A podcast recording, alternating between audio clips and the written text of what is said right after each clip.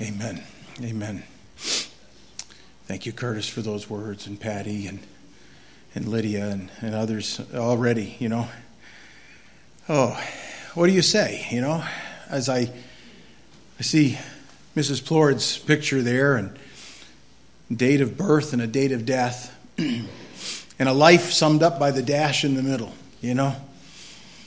We take a few moments out of a person's life to look at it and and I'm gotten to know her even better in the last few days as I've been talking to people that that knew her and were even closer than than we were. And um, my wife and I came to this church in 2014, and we were familiar with the church. We I grew up here in the valley, but uh, I certainly am familiar with valley hospitality and and uh, all of that. And the dinner table is an important aspect of the French culture, that's for sure. I didn't get this way alone, just so you know. But early, even before we officially moved here, um, she was one of Mrs. Plourde was one of the first people persons that came to us and said, "We want to have you over for lunch." And that was a common thing. She did that many times over. I, I count a few extra pounds on me today because of her cooking.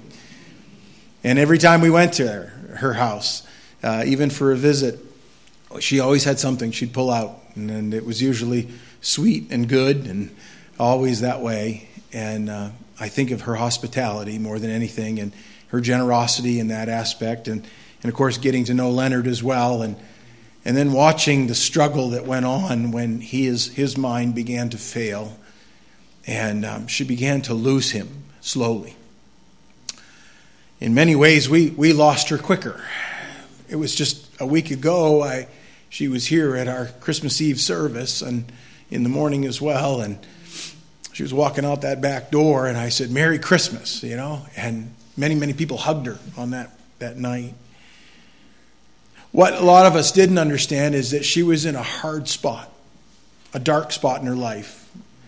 And can I just tell you that sometimes as we age and and, and as we go through life and, and things pile on us and things get taken away from us and those kind of things and stripped away, often not of our own choosing, but maybe just our health, sometimes the darkness crowds in. And the family wanted me to mention that today is that they wanted to address that in that the last probably a few months of her life, she was really struggling with depression. She was struggling with a change of roles, some things that she felt were, you know, doubts creeping in, those kind of things. I had those conversations with her. And we'd go back to the Word of God and we'd look at the Bible and we'd, we'd encourage one another. And others visited her and talked with her. And, and then this week she passed. And many of us are, are, are now saying, oh, oh you know, why so suddenly? Why this? Why that? And Sometimes the why is just going to be there. We don't know really what goes on in the mind at the end, and we don't know a lot of things. I do know what waits the believer. And may I just encourage you this morning, this afternoon, that is, with what the Bible tells us. And one thing I know of Joanne Plourde is that she knew the Savior. She loved him many times didn't feel adequate, you know, had that idea of, of the guilt of her sin, and yet when I look back at her life, she was a saint. Did so much. And yet, resting in the person of Christ, whether we rest in that or not, Jesus doesn't change. Amen. He is the one that holds her now, as that song says. And He's the one that began to hold her when she trusted him so many years ago and began that journey of faith and walking with him. The Bible says this in Romans chapter 8 says what then shall we say to these things if God is for us who can be against us? Can I encourage you this morning this afternoon with this that God is for you. He's not against you. He's not against you. You you might think, "Oh yeah, well you don't know my life." My life's been tough, and maybe you blame God. I don't know. But He's anything but against you. Unless you fight against Him, you'll never prevail. but He's for you. You say, How much is He for me? Well, He's for me in that He sent His only begotten Son to a cross where He would be crucified and die in your place, in my place, in Joanne's place. The message of the gospel, as and Curtis said so much today in, in that short time, it just amazing. God, who is the great I am, the all existent one, the one who is outside of, he inhabits eternity, he's outside of time. We have time. We have a date of birth and a date of death, and time or days in between, some, some long lives and some short lives, but eternity is forever and ever, and God inhabits eternity. You know that? He goes on, Paul writes here, he says, Who did not spare his own son, but delivered him up for us all. That's everybody. Every man, woman, and child. Every person of every ethnicity, every background. He's a savior to all who will receive him. How shall he not with him also freely give us all things? Who shall bring a charge against God's elect? You know one of the things that was going on in Mrs. Plourde's mind, I think, in the last months is that she had this idea that she certainly couldn't be worthy enough. And we would go back to the Bible, and she certainly heard that from people around her, and sometimes doubts do creep in. We always have those doubts, they're in there and the darkness creeps in on people, and this is a hard time of year for many people. Very hard. Sometimes remembering back to better times or the loss of loved ones or struggles, and then on compounded on that, sometimes our bodies start to go and all those different things, and the mind plays tricks on us. And but can I tell you, those are all charges against God's elect. But who can bring those charges? It is God who justifies. That's what the answer to that is. You see, it's not me holding on to Christ, it's Christ holding on to me. And it's a good thing because I could never hold on to him enough. And I could never have gotten to heaven enough. And neither could Joanne Plourde gotten to heaven on her own. The Bible tells us there's not any good works that merit his grace. Grace is freely given this way from him. and we just need to receive that gift of salvation that was paid for. When Jesus hung on the cross, he said, It is finished. And Amen. that meant he paid for every sin. Every sin. Right. The small things that we count small and the big things that all of us who like to be judgmental judge people on and, and the, every sin in between, Jesus died for those sins. And we need only come to him and he promises to justify, to forgive. And that word justification and justify it literally means to be declared righteous. That's what it means. And it's a declaration that is a one time thing that carries future consequences. Think about that.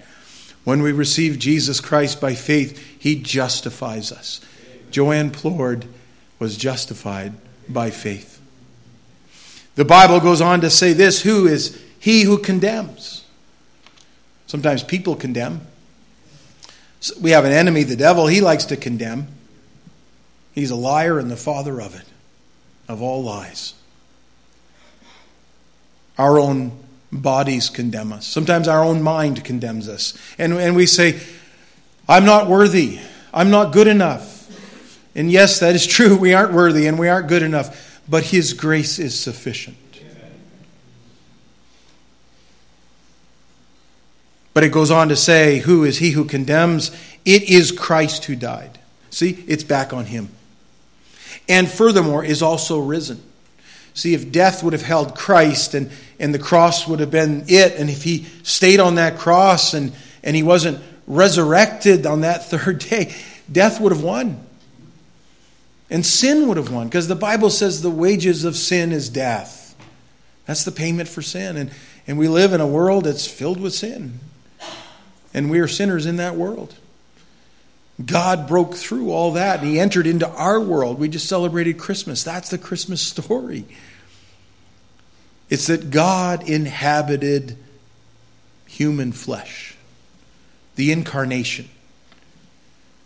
Emmanuel, the name given and describing of Christ back in the book of Isaiah, hundreds of years before that baby in the manger was born.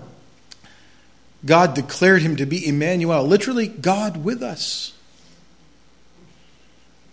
So we couldn't come to God on our own, but he came to us. I'm glad we have such a Savior. Furthermore, is also risen, who is even at the right hand of God, and that's the honored place among the triune God, who also makes intercession for us. We need someone to make intercession for us.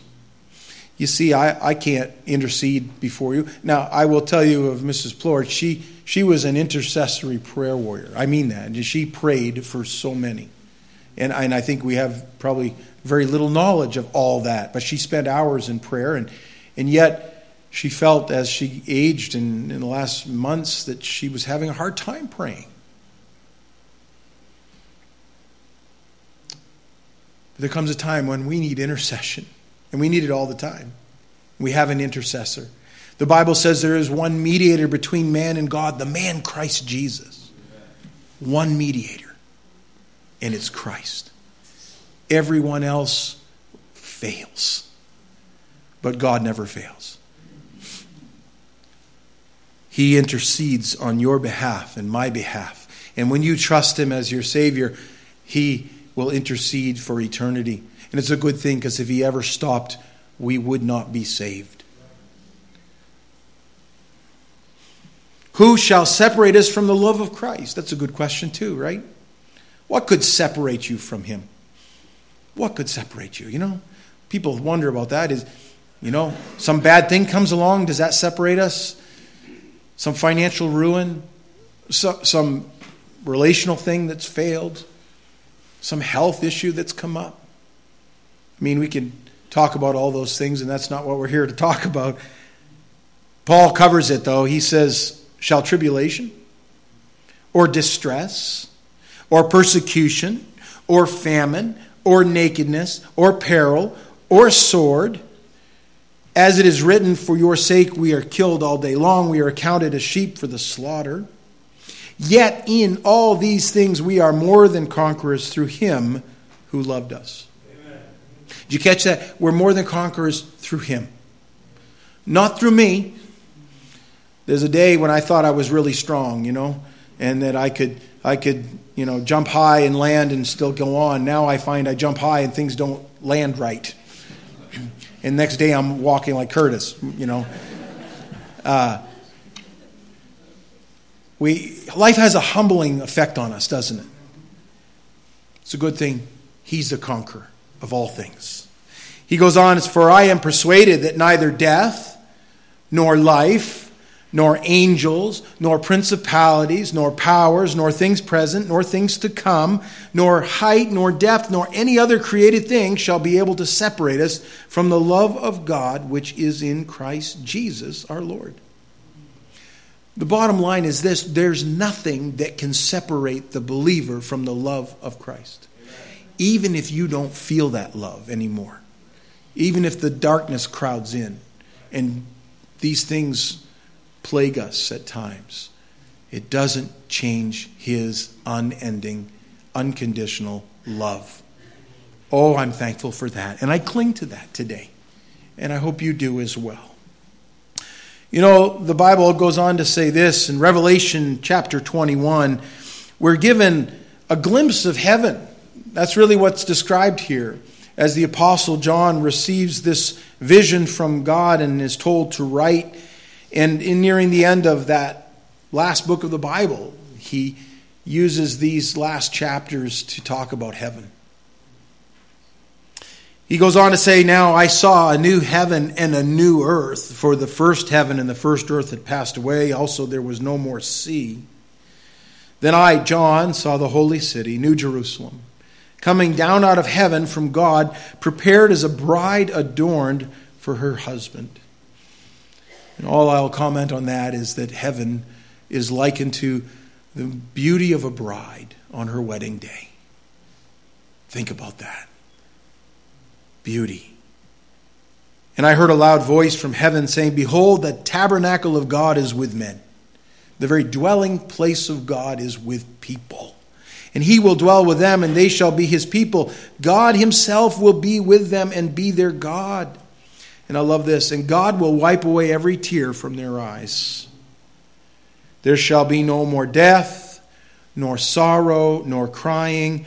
There shall be no more pain, for the former things have passed away.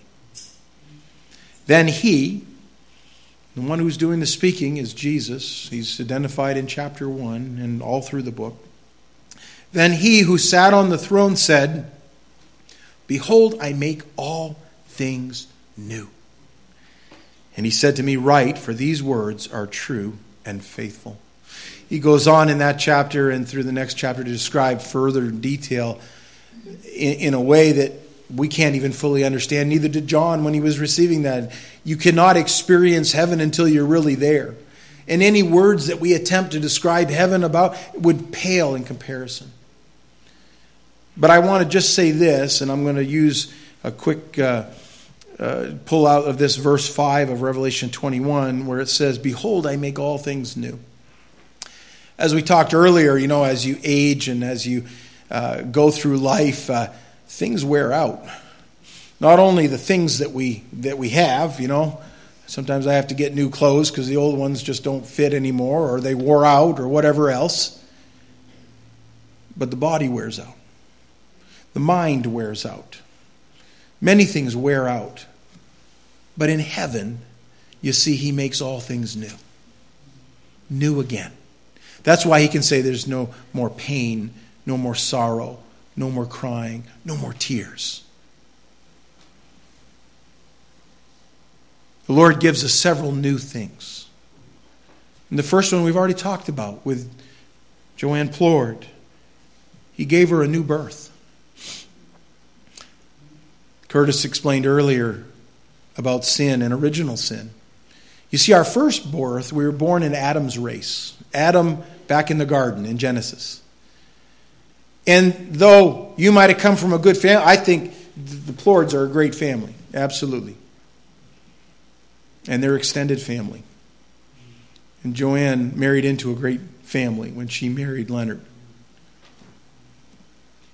But I have to tell you, and I hope this doesn't dishonor you, but it's not a perfect family. And I'm not, because I'm keeping notes. Because if you look at my family, you'll find the same thing. We are dysfunctional at some level everywhere. That's the way we are. We're in Adam's race and we're in a race of sinners. And the first birth wasn't good enough. That first birth leads to death. That's why people die. The wages of sin is death. But the gift of God is eternal life through Jesus Christ our Lord. And that second part of that Romans 6:23 verse which I just quoted, that is really where it's at. You see you need another another another birth. And Jesus said this in John 3.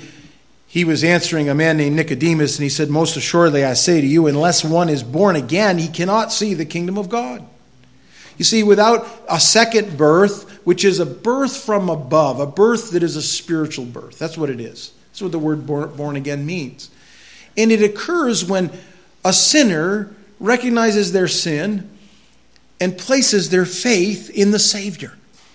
And to do that, there's an aspect of turning from what, the direction we're going, which is lost and destruction and hell, and turning to heaven and Him. It's called repentance. And we turn from our sin to embrace Him, and He embraces us, and He doesn't let go. John 3:16 says for God so loved the world that he gave his only begotten son that whoever believes in him should not perish but have everlasting life. You see when Joanne Plourde believed on the Lord Jesus Christ, she was given present tense everlasting life. And it's always that way. I'm thankful for that. Later on in that same chapter of John, in his gospel, he says, He who believes in the Son has everlasting life, and he who does not believe the Son shall not see life, but the wrath of God abides on him. You see, we're by default born into a family that is sinners, right? Adam's race. And by default, the wrath of God abides on us because sin has to be punished by a holy God, or else it wouldn't be really true justice. But God gave us a way out, and He did so by believing in the Son, trusting Him. Again, back there in John 3:16, it says that whoever believes in him should not perish, but have everlasting life. And that's the simple message of salvation. It's about trusting. That's what the word faith really means, trusting. And it's about trusting him not just for maybe the money in your bank account or or some, you know, uh, something you're, you're, you're wanting, and lots of people pray for things like that. But it's deeper than that. It's praying and saying, Lord, I need to be saved from my sin. And He's promised to give us everlasting life in that. Oh, I'm thankful for that. Well, He gives a new birth, but He also gives a new body. And I won't dwell on this too much other than to say this that you see, when we are absent from this body in death, for the believer, we are now present with the Lord. And it is not destined to just be this disembodied soul, spirit wandering around like a ghost. That isn't at all what the Bible teaches. Sometimes we have funny thoughts on the afterlife, and that's just our imagination. If you want to go back to what the afterlife is like, read the Bible. God revealed it to us.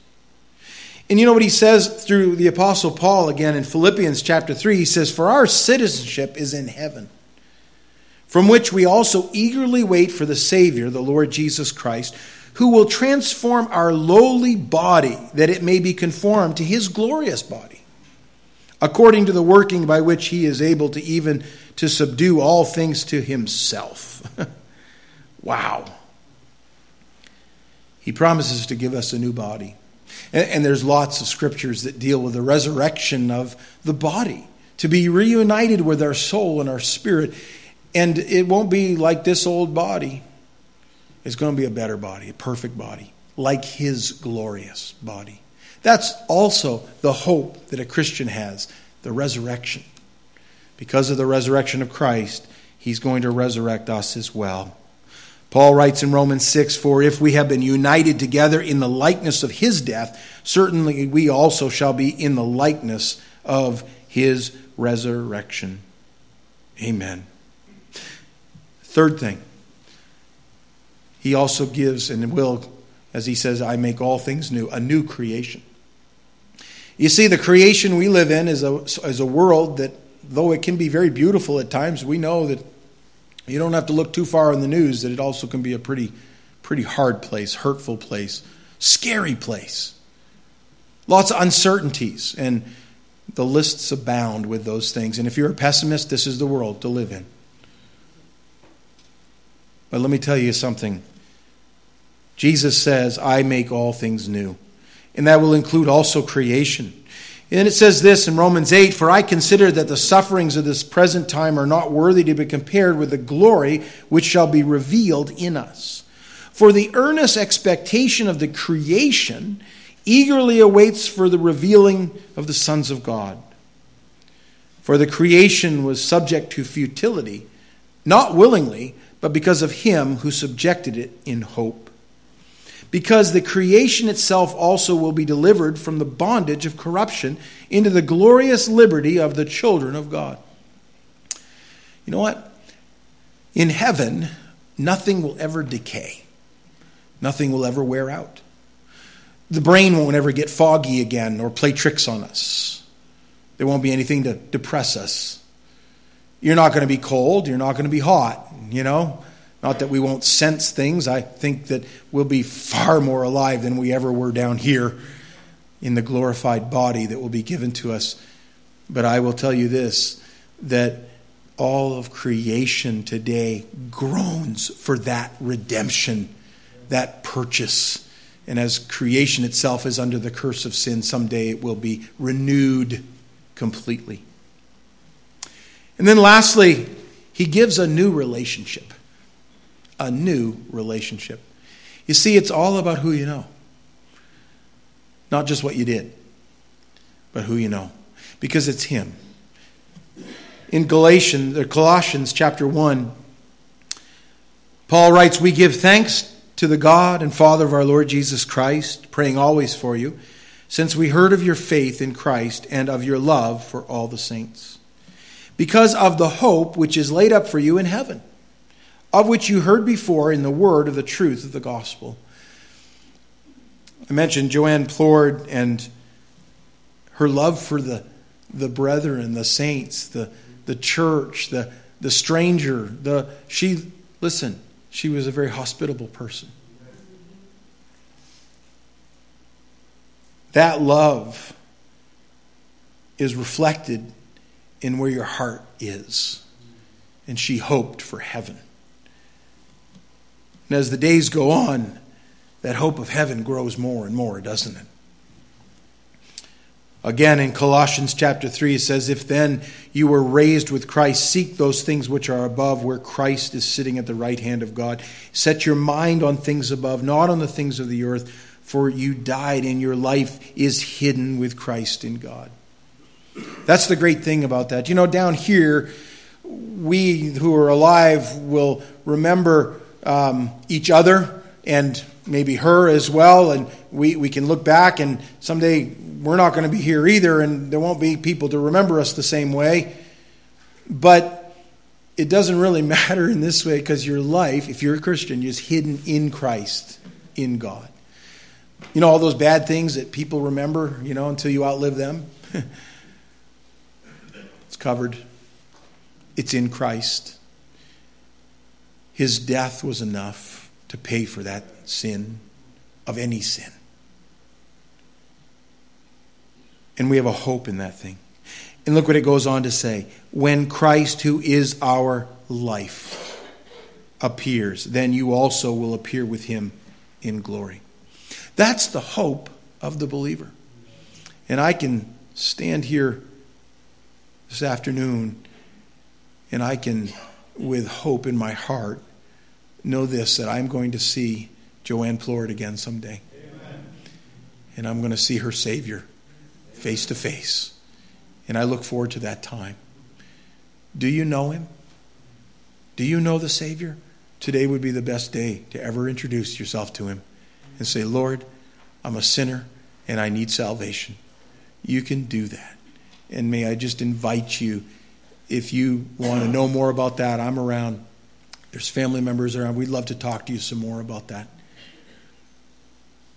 My friends, I I wish I could say more again about Mrs. Plourde. I think her life speaks volumes to us, and she's left us a tremendous example. And I would just say to her family again, our, our deepest condolences in a time of loss, but also the joy and hope that awaits all of us. And I trust you follow him as she did. Let's pray. Lord, we're grateful again, grateful for your ever present help in time of need. And thank you, O God, for the payment for sin, which is enough for all sin. We need only receive that gift of forgiveness. And we just rest in that today, and we thank you for it. In Jesus' name, amen.